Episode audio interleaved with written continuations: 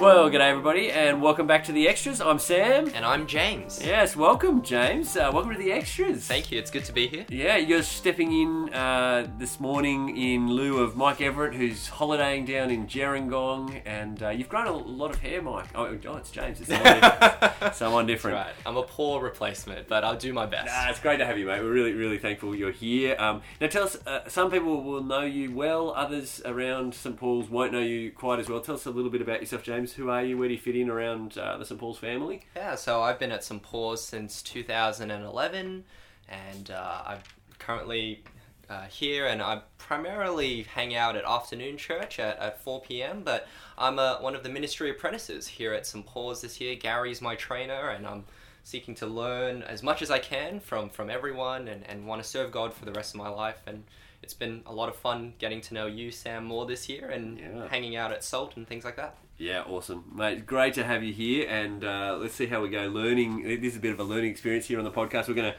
try and tackle some questions, and there's some good ones, um, which you're going to walk us through. I'm going to try and have a shot at answering. We're going to try and tackle them together. And uh, yeah, want to shout out to those who um, put in a question this week. There's some really good stuff here to, to tackle. So Now, Sam, if people weren't here on Sunday, Yes. uh, you, going through Romans chapter 3, verses 9 to 20, why don't you run us through a bit of what you shared um, Yeah, yeah, yeah. the services that you were at? Yeah, thanks, mate. Um, yep. So we were in uh, Romans chapter three on uh, on Sunday, and uh, the, the first chunk trying to. I guess it's the the, real. The, it's the black background on which the diamond uh, is going to be seen most clearly, and uh, Paul kind of he's been trying to show us just how how much of a problem sin is. He's um, begun with the wrath of God back in chapter one, the day of wrath in chapter two. Um, and then the fact that no one is, is the exception. We, no one is righteous. We've all turned away from God, and so therefore we all have this problem. Um, and uh, unfortunately, on our own, none of us can solve it. and which, uh, at one level, uh, leaves us in a in a sort of unfinished. Uh, we haven't got all of the gospel at this point, but we have an important um, sort of stake in the ground, which is that none of us can please God on our own, um, which points us to what's coming this Sunday, uh, which is that Christ can um, graciously give you the gift of uh, of the declaration of righteousness through faith. That's where we're going. But we were, we were trying to sort of Paul's kind of backing us into a corner, saying you have no way out. There's no excuse for anyone. It's been pretty dark for a few weeks. I can tell you, I'm really looking forward to, to this Sunday and, and getting some more of that light. But Yeah. I mean, we're, we're going to spend a bit more time here Yeah. uh, in the darkness Yep, um, yep, that's with right. uh, some of the questions. So I guess it. we'll just get into it, right, Sam? Dive in, mate. Fire away. What do we got here? Awesome. So I, we've had a question that's come in and says, uh, when I speak to non-Christians at uni and explain that there is no way to get to God on our own merit, the conversation usually goes something like this. So uh, my non-Christian friend will say, "So why are you bothering following all those rules then?" And and I might respond, "We don't follow rules to get into heaven. We're already guaranteed a relationship with God because of Jesus. We just trust in Him." To which my friend will say, Well, isn't that still doing something though? If I don't have to do anything, then why should I have to trust in Jesus? So I guess, Sam, the question is yeah, if, if we are saved just by trusting in Jesus, but how does that fit with not having to do anything? Yeah, this is a really helpful question. Um, it's kind of going, well, okay, is is faith the one work that I have to do? That, that's sort of the question here. That that um, Christ might do it all in terms of paying for sin on the cross, or maybe not all. He might do ninety nine percent of the way, um, but I've got to bring the one percent of faith. Um, and, and therefore, faith is like a work that I almost, but at that point, I could almost boast it. Well, I, I have faith and you don't, so therefore I'm better, or, or something like that. It, and, and I can understand why, um, yeah, the friend in this in this question might perceive it that way, as if faith were a work. Um, but th- that's not the way that faith is is sort of um, spoken about in. Um, in Romans, at least, um, and we're going to we're going to really dig into this. We're going to start talking faith this coming Sunday, and then we're going to do it in a big way in two Sundays' time as we look at Abraham and the whole notion of faith. So, at one level, the answer is hang in there. We'll, we'll, we'll Keep coming back. Keep coming back to church. We, we will dive into faith and and the nature of it. Um, but let me give you a little sneak preview. There's a helpful verse um, in Romans four. Um, verses four and five, um, where where Paul makes a, a contrast between people who he's he's using the idea of, of earning your money, and uh, it talks about in four four to the one who works, ages uh, wages uh, are given not as a gift but as an obligation. You, you deserve it. Uh, but then verse five, Romans four verse five. Um, however, to the one who does not work but trusts God who justifies the ungodly, their faith is, is credited as righteousness. They're sort of set up in, in contrast with each other, aren't That's they? That's right. So faith is, is in the category of, of, the non-worker. Um, so it's it's you, you don't do anything on your own. Simply you you rely upon what God has done for you, and that's that's really the essence of, of what faith is. It's saying I have nothing, I have no works, and God is making me an offer that that I will I will trust and rely on. Now you're br- yeah, it's not bringing anything to the table. That's acknowledging that you bring nothing to the table, and therefore you have to lean on somebody else. And so that I think now we'll, we'll do that in a bit more detail in the coming weeks. Um, the other thing to think about is, is that even if you do have faith, um, get into Ephesians 2 8 and 9, those, those wonderful verses there. Um, it says, you know, it's by grace we're saved through faith. Uh, grace, grace you're saved not by works through faith, um, and this not of, your, of yourselves, it's the gift of God. So even the faith, that the, the trust that you have has actually come to, that's a gift from God as well. Um, part of the sovereign work of God in our life, um, in, in that God does everything, even giving you the faith that you need to trust Him. So there's, there's nothing you can claim as a little one percent of work that you've done. Yeah, right. So, so you've given us a bit of a taster there, but keep coming back. Absolutely. We'll address it in a few Sundays' time. That's right. Keep on coming. Excellent, excellent. So on Sunday, Sam, in your sermon, you sort of pointed us to the parable of the prodigal son, or the prodigal sons, as, as you. Someone helpfully corrected me there. Pro- I, I, I was a wrong. Um, I, I did say prodigal sons. There's, there's only one prodigal son. There's two sons out of relationship with God because prodigal means wasteful and and uh, kind of you know. Do, so there's one son who does two like goes and blows it all. That's that's the prodigal idea. Yeah, right, Um, right. And but there are actually two sons out of relationship with God. So thank you to the person who corrected me. Yeah, very Helpful helpful. point, though, that there Yeah. are two sons. There are to two sons at. in the story. Yes. Yeah, right. So we had a question that's come in that says, well, look, the story of the prodigal son looks at two distinct ends of the spectrum. Yes. What if I'm not either of them, really? What if I'm somewhere in the middle? Mm. Yeah, that, that's an interesting question. I think. Um, I mean, now got to remember that the the story of the sons is is, is a parable, um, and Paul's tr- tr- uh, Paul Jesus is trying to make a point with it. Um, and I, and I think that one of the points he's trying to make with it is actually comparing Jews and Gentiles. Yeah, Um, right.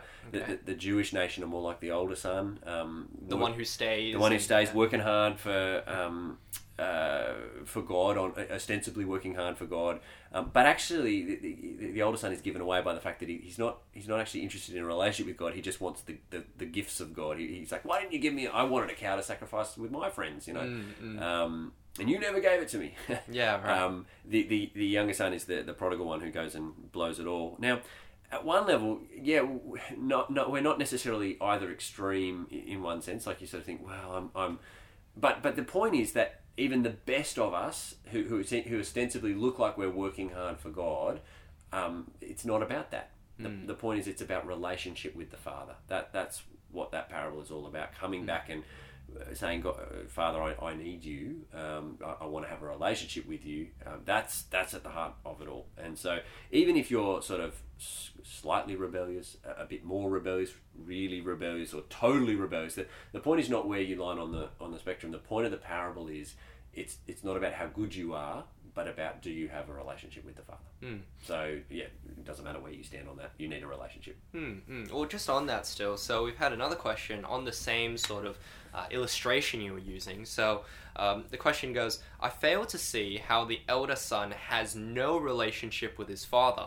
I mean, he says, Look, after all these years, I've been slaving for you and never disobeyed your orders. Does, doesn't that imply some kind of a relationship between the elder son and, and his father? Uh, well, um, it's a good question. Um, maybe the, the idea of no relationship, um, that, that maybe that's saying that's um, maybe that's not the, the best way to explain what's going on here.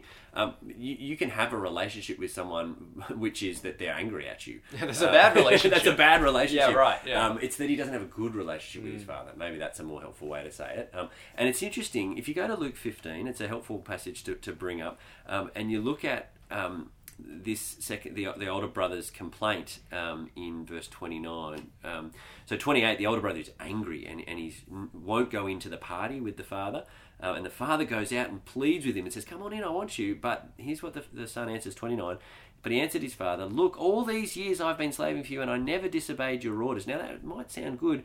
Here's the here's where his heart gets given away. Yet you never gave me even a young goat so i could celebrate with my friends. Um, the old, the older son is not in it just to enjoy being with the father. Mm. He's looking for something. He's trying to earn something. He's trying to get something out of the father rather than just enjoy relationship with him. And that's what the, the father says to him in 31. He says, "My son, you are all, you are always with me, and everything I have is yours." So he's saying we get to hang out together, isn't that? And that's the heart. It's about relationship. We, we can be together, um, but the, the older brother's not actually interested in that, and mm. so that therein lies the problem. There is a relationship; it's just not a not a good relationship. Yeah, right. And the good relationship is the is the person who um, wants to be on on um, right terms with the father, rather than looking to get something out of the mm, father. Mm. And so we need to say that if you're if you're listening and your relationship with God is about you doing stuff for God, so that God gives you stuff, that's not a good relationship with God. Mm. Um, the, the right relationship with God is is you recognizing that God is gracious and, and gives you everything by his kindness and love, and you get to enjoy that by his favor and grace rather than you doing something to get, get stuff from God. Mm, mm. That's really helpful, Sam. In fact, actually, you just made me realize something. Jesus, the master storyteller, because the younger son, he yes. also asked for the father's stuff. Yes. And the elder son, he asked yeah. for the father's stuff. The so same, they're kind of similar, aren't they? They're very similar. One just looks respectable in the way that he does it. Yeah, the other right. one looks yeah. terrible, and you go, "Oh, how bad is that terrible?" And actually, both of them mm. are just looking for the father's stuff rather than for the father. Mm. Mm. And that's why that the, the youngest son's actually better because he ends up coming back and going. I've, I've wrecked it with my dad. Mm. and he goes, oh, Father, I've sinned against you and against, uh, now I'm no longer worthy to be called your son. He recognizes that the relational impact and then yes. comes back to God. Yes, yes. Thank you, Sam. That's very helpful. Now, going back to Romans chapter 3, mm. uh, in Romans chapter 3, verse 11, it says that there is no one who seeks God. So we've had a few questions mm. that have come in about this one. So, yep. uh, same questionnaire as the previous one about the elder son, but they've asked, well, okay, so no one seeks God. Does this mean that Christians don't either? Do, does are we saying that uh, Christians who have false ideas about the true God um, does that mean that they're not seeking God because they have false ideas about God, or does it mean that no one can follow God? No, no, not. I guess could you clarify a bit more about what this means that no one seeks God? I think it means by their own volition, by their own will, um, no one seeks God the, yes, the Christian, obviously, who's been saved and bought by the blood of Christ, which we're going to get into this this coming weekend, um, yeah, they can now seek God and honor God, and yes, we want to say that, but that's only because of the, the gracious work of God in their life. It's not that you were so good and you said, "No, I, I sought God, and look, I found Him. Now I'm a Christian." No, mm. no, no one seeks God. That's the word there, and we've got to hear that that you, you that um, none of us are looking for God, but God uh, looks for us, and that's mm. that's the, the story of the prodigal so son. Let me just jump in there then. So yeah. just uh, this is another question on that. So yes, uh, does God's gift of the Spirit help us to seek God? I guess you're saying yes. Um, yes, draws. I think that's right. I mean, uh, the Spirit's part of it. Uh, Romans eight is a helpful um, chunk to go to, uh, which we're not up to yet, but. Um, Come back in a few years. Yeah, that's right. next, next year sometime. Um, Paul lays out for us is this grand kind of narrative throughout world history that God's been working to. Um, Romans 8, 28 and 9 and 30. Um, so pick it up at 29. He's talking about those who've been called. So verse 29 it says, For those God foreknew, he also predestined to be conformed to the image of his Son, that he might be the firstborn among many brothers and sisters. And then verse 30, And those he predestined he also called those he called. He also justified those he justified. He also glorified. And so you see that the, the, flow there. God God foreknows before the before the beginning of time. He predestines those that He's going to save. Um, and uh, we've got episodes on that if you want to dig into them back in our back catalogs. Um, and, and, but then how does he how does it come into effect? He calls people. Mm. So if you are seeking God, if you find yourself looking for God, or if someone is, is kind of on the edge of becoming a Christian or has just become a Christian and thinking, no, I sought God. Well, only because God called. Um, God, God called out and said, uh, "Come to me," and uh, and God saved. So the the sovereignty of God in in election and in salvation. Um, it's all God's initiative, and you only come because God called you. Mm, mm, purely an act of grace. All grace. Yeah, that's right, right. That's right. Uh, that's very helpful, Sam. Um, we've had a question that uh, is drawing on this idea we've been seeing uh, last week and this week that well, if the Jews who had every advantage in the law couldn't meet God's standards, Mhm. then how can the Gentiles? So, Mm. uh, one of the questions that's come in is well, how does this idea that we've seen um, in chapter 3 fit with what we saw in Romans chapter 2?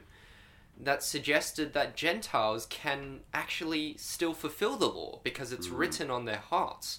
So the question is, well, are Gentiles worse off, and, and, and will they be held to a lower standard? Like, how, how does the fact Mm. that the Gentiles in Romans chapter two it says that they fulfill the law Yes. fit with what we were seeing in chapter three that the Jews couldn't do it? Yes. Um, so uh, I think it's talking there about, um, and we, we did dig into this um, two two weekends ago. Um, the idea that even the Gentile, the the, the non-Christian, um, just part of the human part of the human condition, the human makeup, is to have a, a moral compass. Uh, part of it is, is just that by nature. Uh, we are sinners, but we, we do have a, an innate sense of right and wrong, and that's just part of the way God has made us and the way that God's made the world. That there are rules and ways that this world operates, and we, we can perceive them to a degree. Um, and Paul's picking up on that and saying that, that sometimes even Gentiles who don't have the written law, the, the full revelation of God's law, they in, in, inevitably know within themselves some of what is right and some of what is wrong.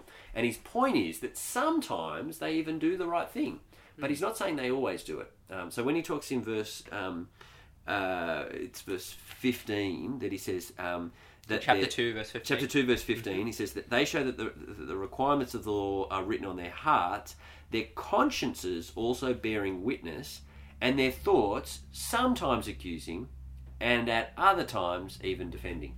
Uh, so I think what he's saying is if you take the average Gentile, um, they've got a conscience, they know some sense of what is right and wrong, and sometimes they'll live according to their conscience. Their conscience says, "Hey, don't murder that person," and they go, "All right, I won't, I won't kill him." um, But other times, their conscience says, "Hey, you really shouldn't be greedy, and you really shouldn't look, at, you know, covet that thing," and they go, "Oh, "I'm going to do it anyway."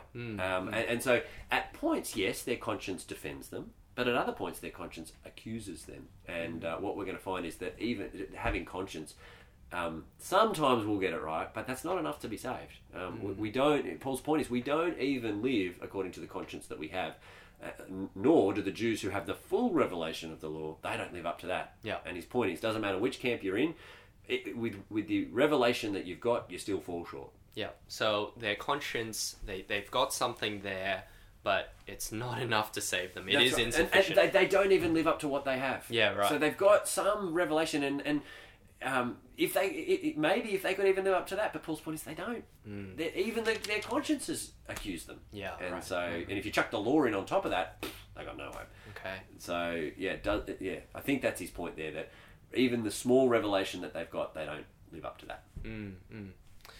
And so on that, so same idea of you know Jews who had the law unable to fulfill the law. So are we saying that sin is what makes us unable to completely fulfill the law? I guess what the question's asking as well is if we were sinless or perfect, uh, you know, we didn't have a sin nature, weren't uh, born with this uh, a tendency to sin, Yeah. could we theoretically completely fulfill the law's requirements? Yeah. Um, great question. Uh, interesting thought experiment. Um, first thing to say is that's what it is. It's a thought experiment. Yeah. we do. We all have sin, and so at one level, it's a it's an interesting side point, not not not a real possibility. Um, um, but but the answer I think is is yes. Um, and I think it's shown in Jesus Christ. Um, That that's what Jesus did. He came and he did obey the law. He did fulfill it at every point, and uh, yeah, he, he was perfect, and that's what enables him to be the perfect sacrifice to, to lay his life down on the sake for the sake of others. If, if Jesus hadn't um, fulfilled the law and obeyed God completely, then he couldn't offer his righteousness um, to us. Um, so yes, I think it is um, possible. And um, the other thing to say is that perhaps we much of the law um, we wouldn't have needed um, because much of the law, as we saw on Sunday, has been shown has been added. Um, Galatians makes this point: the law is added 430 years later, actually to show you just how much of a problem sin really is. Um, back in the Garden of Eden, that, that God said, "Go for it, enjoy the world, just don't eat from that tree." Now that's a law at points. Um, even with that, Adam and Eve sinned and, and broke it, um, and then God adds the law later to show just how much of a problem sin has now brought into our ways of being. Mm, mm, that's very helpful, Sam. All right, so in verse 12 of chapter 3, we have this idea that no one does good, not even one. Or there is no one who does good, Yes. not even one. Yes. So we've had a question come in that says, so what is the good that is talked about in verse 12? Yep. Uh, are we talking about good deeds or good behavior? Or, Yep. or actually, are we talking about maybe a, a good relationship of, of having the fear of God, a good relationship with God in, in fearing Him? So is it good deeds and behavior, or is it a good relationship with God, maybe fearing Him? Yep, great question. Um, uh, if you if you it's a quote. Um, so we mentioned this on Sunday. This quote it comes out of either Psalm 14 or Psalm 53. Um, they're very much almost identical psalms, just a couple of small differences between them. Um, but it's helpful sometimes to go back to the psalm and have a little look at it. So if you grab Psalm 53 there, um, uh, it's it's there in uh, verse three of Psalm 53. Um, everyone has turned away; all have become corrupt. Corrupt. There's no one who does good, not even one. Um, and then he goes on in the next thing to say, "Do all these evildoers know nothing?" So I think it's the doing that that is um, immediately in focus. So what is the good? It's doing good, good activity, good um, uh, works, uh, as opposed to doing evil. And so, um, but w- yeah, w- uh, why is that the case? I think the question's sort of got it in there. It's why do we not do good? It's because verse eighteen, we have no fear of God before our eyes, um, and th- therein lies the problem. Um, and uh, I mean Romans eight will, will, will speak to this as oh, sorry Romans uh, fourteen will, will speak to this. Um, very last couple of words of Romans fourteen that that everything that doesn't come from faith is sin. Um, and there's an idea that you can even do stuff that looks good, but if you're not doing it because you trust God, it's not good. Yeah, you were touching on this, weren't you, uh, in your sermon? Uh, uh, you gave us this term total depravity. We did talk Is about that that. related to this idea of no one does good as well? Yeah, um, it's. I mean, it certainly is. Um, and this is. I mean, Romans three is sort of the one of the centerpieces for that doctrine of total depravity. Um, and, and the idea there is that um, that every part of us has been affected by sin. Um, it doesn't necessarily mean that we do everything as wickedly as we possibly could all the time, but that there's no sin has permeated every part of us, and uh, that there's yeah. So even even in the good things that we try and do, they are marked by sin. Mm. Okay, all right. Just because of the fact that there's no part of us that isn't tainted by sin. Yeah, which all flows back to the fact that we don't have a fear of God. We, Yeah. we, we don't have right relationship with God. Mm. Um, sin has fully, therefore, Yeah. gone through every part of us, Mm. and uh, yeah, e- even our best things Yes. sometimes are um, marked by sin. So I guess if we try to go back to the question where it says, is it good deeds of behavior, or is it a, a good as in a good relationship with God? It's kind of Yes. It's it. Yeah, that's the great answer, right? That's it's right. both, but uh, I guess we're saying it's it's the behavior, the evil doing, Yes. but the reason why, of. that's right. The reason why you do that is because it flows out of a heart. Yeah. That is not in right relationship with God. You got it. Okay. it. Gotcha, gotcha. All right, so uh, let's let's get fictional for a second. Or Okay. not not fictional in the concepts, but fictional in terms of books. So Righto. we had a question. Uh, in the Narnia books by C.S. Lewis, in the final book, um, there are those who believe in Tash, who Oh, are also in the kingdom. Um, how do we go about responding uh, to this sort of idea, especially because some people interpret Tash as Mm. representing uh, perhaps uh, uh, Islam um, and, and Tash as the embodiment of, Mm. Yep. of what God is uh, Yeah. to Muslims? Yeah, great question. Um, someone's thinking hard, so that's, that's brilliant. I mean, so we're talking. I think the Last Battle Yes. is the C.S. Lewis book that that comes out of, and I love the Narnia books. Um, they're brilliant. We uh, we do a Narnia series with the Year Sixes as they come into youth group um, to help them understand the gospel. So there's lots to like about Narnia. Do you have a favorite, uh, you know, installment? Oh, look, I'm I'm a cl- I'm classic Lion Witch in the Wardrobe. I love Yeah, it. right. I just, oh yeah, um, I, I like them all. But uh, yeah, what do you do with this whole thing in the last battle? There seems to be these um, these Tash worshippers who seem to be going into the kingdom. Um, now, a couple of things to say there. One, it's it's not fully clear what Lewis is talking about there. Um, and, and I don't claim to be a, a Lewis expert enough to, to um, yeah, know exactly what, what, what's going on in his his thinking. Um, but I think it is enough to say that if if that is what he's talking about, that if that is other religions that because they faithfully followed it, they make it into the kingdom.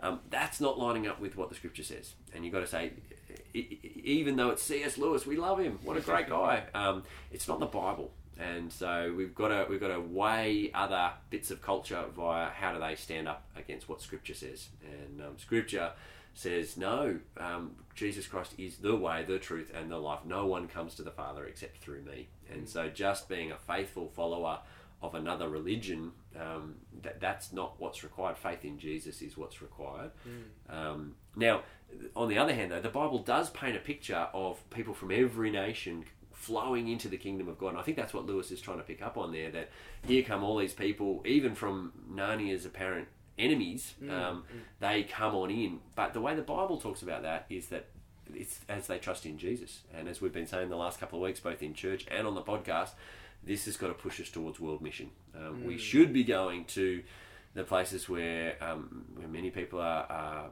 either genuinely or nominally um, Islamic, and we want to put the truth of Jesus Christ in front of them and say this is the way to be saved. Mm. And um, so yeah, uh, they people from other cultures absolutely will be there with us in in the kingdom, mm. so long as they trust in Jesus. Mm-hmm. This also sort of goes back to what we were saying about. Uh, no one seeking God. Like people will, may seek gods, but yes. not seeking the true God that we see revealed in Jesus Christ. Yeah, yep, um, th- that's right. And what what we saw in that is that actually um, those gods that they seek, um, mm. in inverted commas, um, are, are, actually no gods at all, yeah, and, right. often are a way of, of suppressing the truth about God. Romans chapter Romans one, Romans chapter one. Yeah. Um, rather than seeking the God who is there, and it's often more convenient to do that rather yes. than deal with the God who who's there. Yeah. Right. Okay. Well, Sam, I think we've got one more question. Okay. All right, and uh, let's see what we got here. So it says, uh, does Paul ever fully answer the question mm. uh, in Romans chapter 3, verses 4 to 8, about why our ever increasing sin doesn't bring God more glory? Yeah, um, so that's that's the question. Romans three verse four, um, or, three even. Um, uh, yeah, oh, hang on, where is it? Romans 3, verse 5. Mm. Um, but if our unrighteousness brings out God's righteousness more clearly, what shall we say? Um, uh, it, it's this whole idea of. I think the question behind the question that Paul's trying to deal with here is the person who's saying, okay, if it's true that God gives grace to wicked people and therefore God gets some glory by doing that, should I be even more and more and more wicked so that God has to give more and more and more grace. Mm. Therefore, God gets more and more and more glory. Yeah, right. Um, now, Paul condemns that pretty straight up. He, he just writes it off, verse 8. Um, he says, Why not just say, as some slanderously claim that we say, let us do evil that good may result, their condemnation is deserved. So the idea is that, look, keep doing evil because yes. if you keep coming back to Jesus, you see just how gracious God is, how That's amazing right. He is, how glorious He is.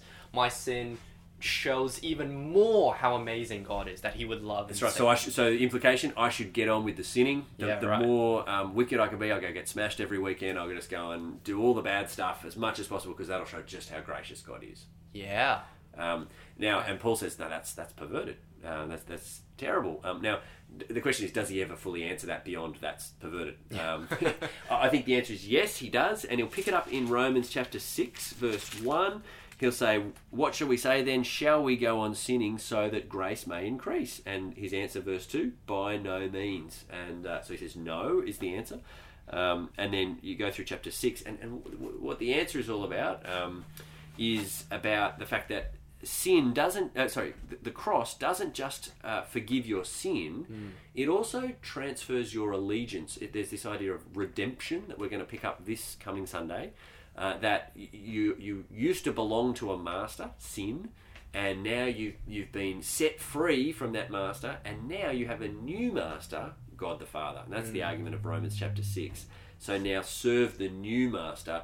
You can't be freed from the old one and go back and serve him again. Mm. And so that's that's where the answer to that goes. But there's more to say on Romans six than we probably have time for. Yeah, yeah, right, right. Well, thanks so much, Sam. I've really, really appreciated um, the answers that you've been able to give for us. So look, I'm really looking forward to getting out of uh, this, this darkness, getting yes. to the most beautiful buts uh, in the Bible, as it. you were saying that Mike says yep, from yep, yep. Romans three twenty one. Yep. Where are we going this Sunday? Yeah, that's it. So this Sunday, um, it's now on on that black backdrop. You go to the jeweler. Where do they put the diamond so that you can see it most clearly? They put mm. it on a black backdrop, and so today the diamond. Uh, this Sunday the diamond comes onto that black backdrop, and we see. Um, the grace of God, the mercy of God in giving the gift of His righteousness to us um, through uh, the, the, the, work of justification. That mm. uh, and we're going, so we're going to do some big words uh, this Sunday: justification, propitiation, um, mm. some some big ideas that God makes us uh, de- declares us righteous um, through the work of, of Jesus on the cross, mm. um, and, and, he does that by paying the penalty for sin, but also by dealing with the wrath that we are under. Mm. Um, all of which happens through Jesus um, and by grace. And uh, this this is the, the, the, really good news of the gospel. And mm. uh, so we, we get to this is really the heart of it. We're going to be talking about the cross of Christ and how it deals with this problem, and mm. it's awesome. We're really looking forward to it. Thank you, Sam, for your work. And, and thanks for being here today, James. Great to have you on the podcast. We'll Happy to be here. Have to have you back uh, another time when, when someone is away. So thanks for stepping in. And uh, that's it for us tonight today. And we will see you soon. Cool. All right. Bye. Have a great week.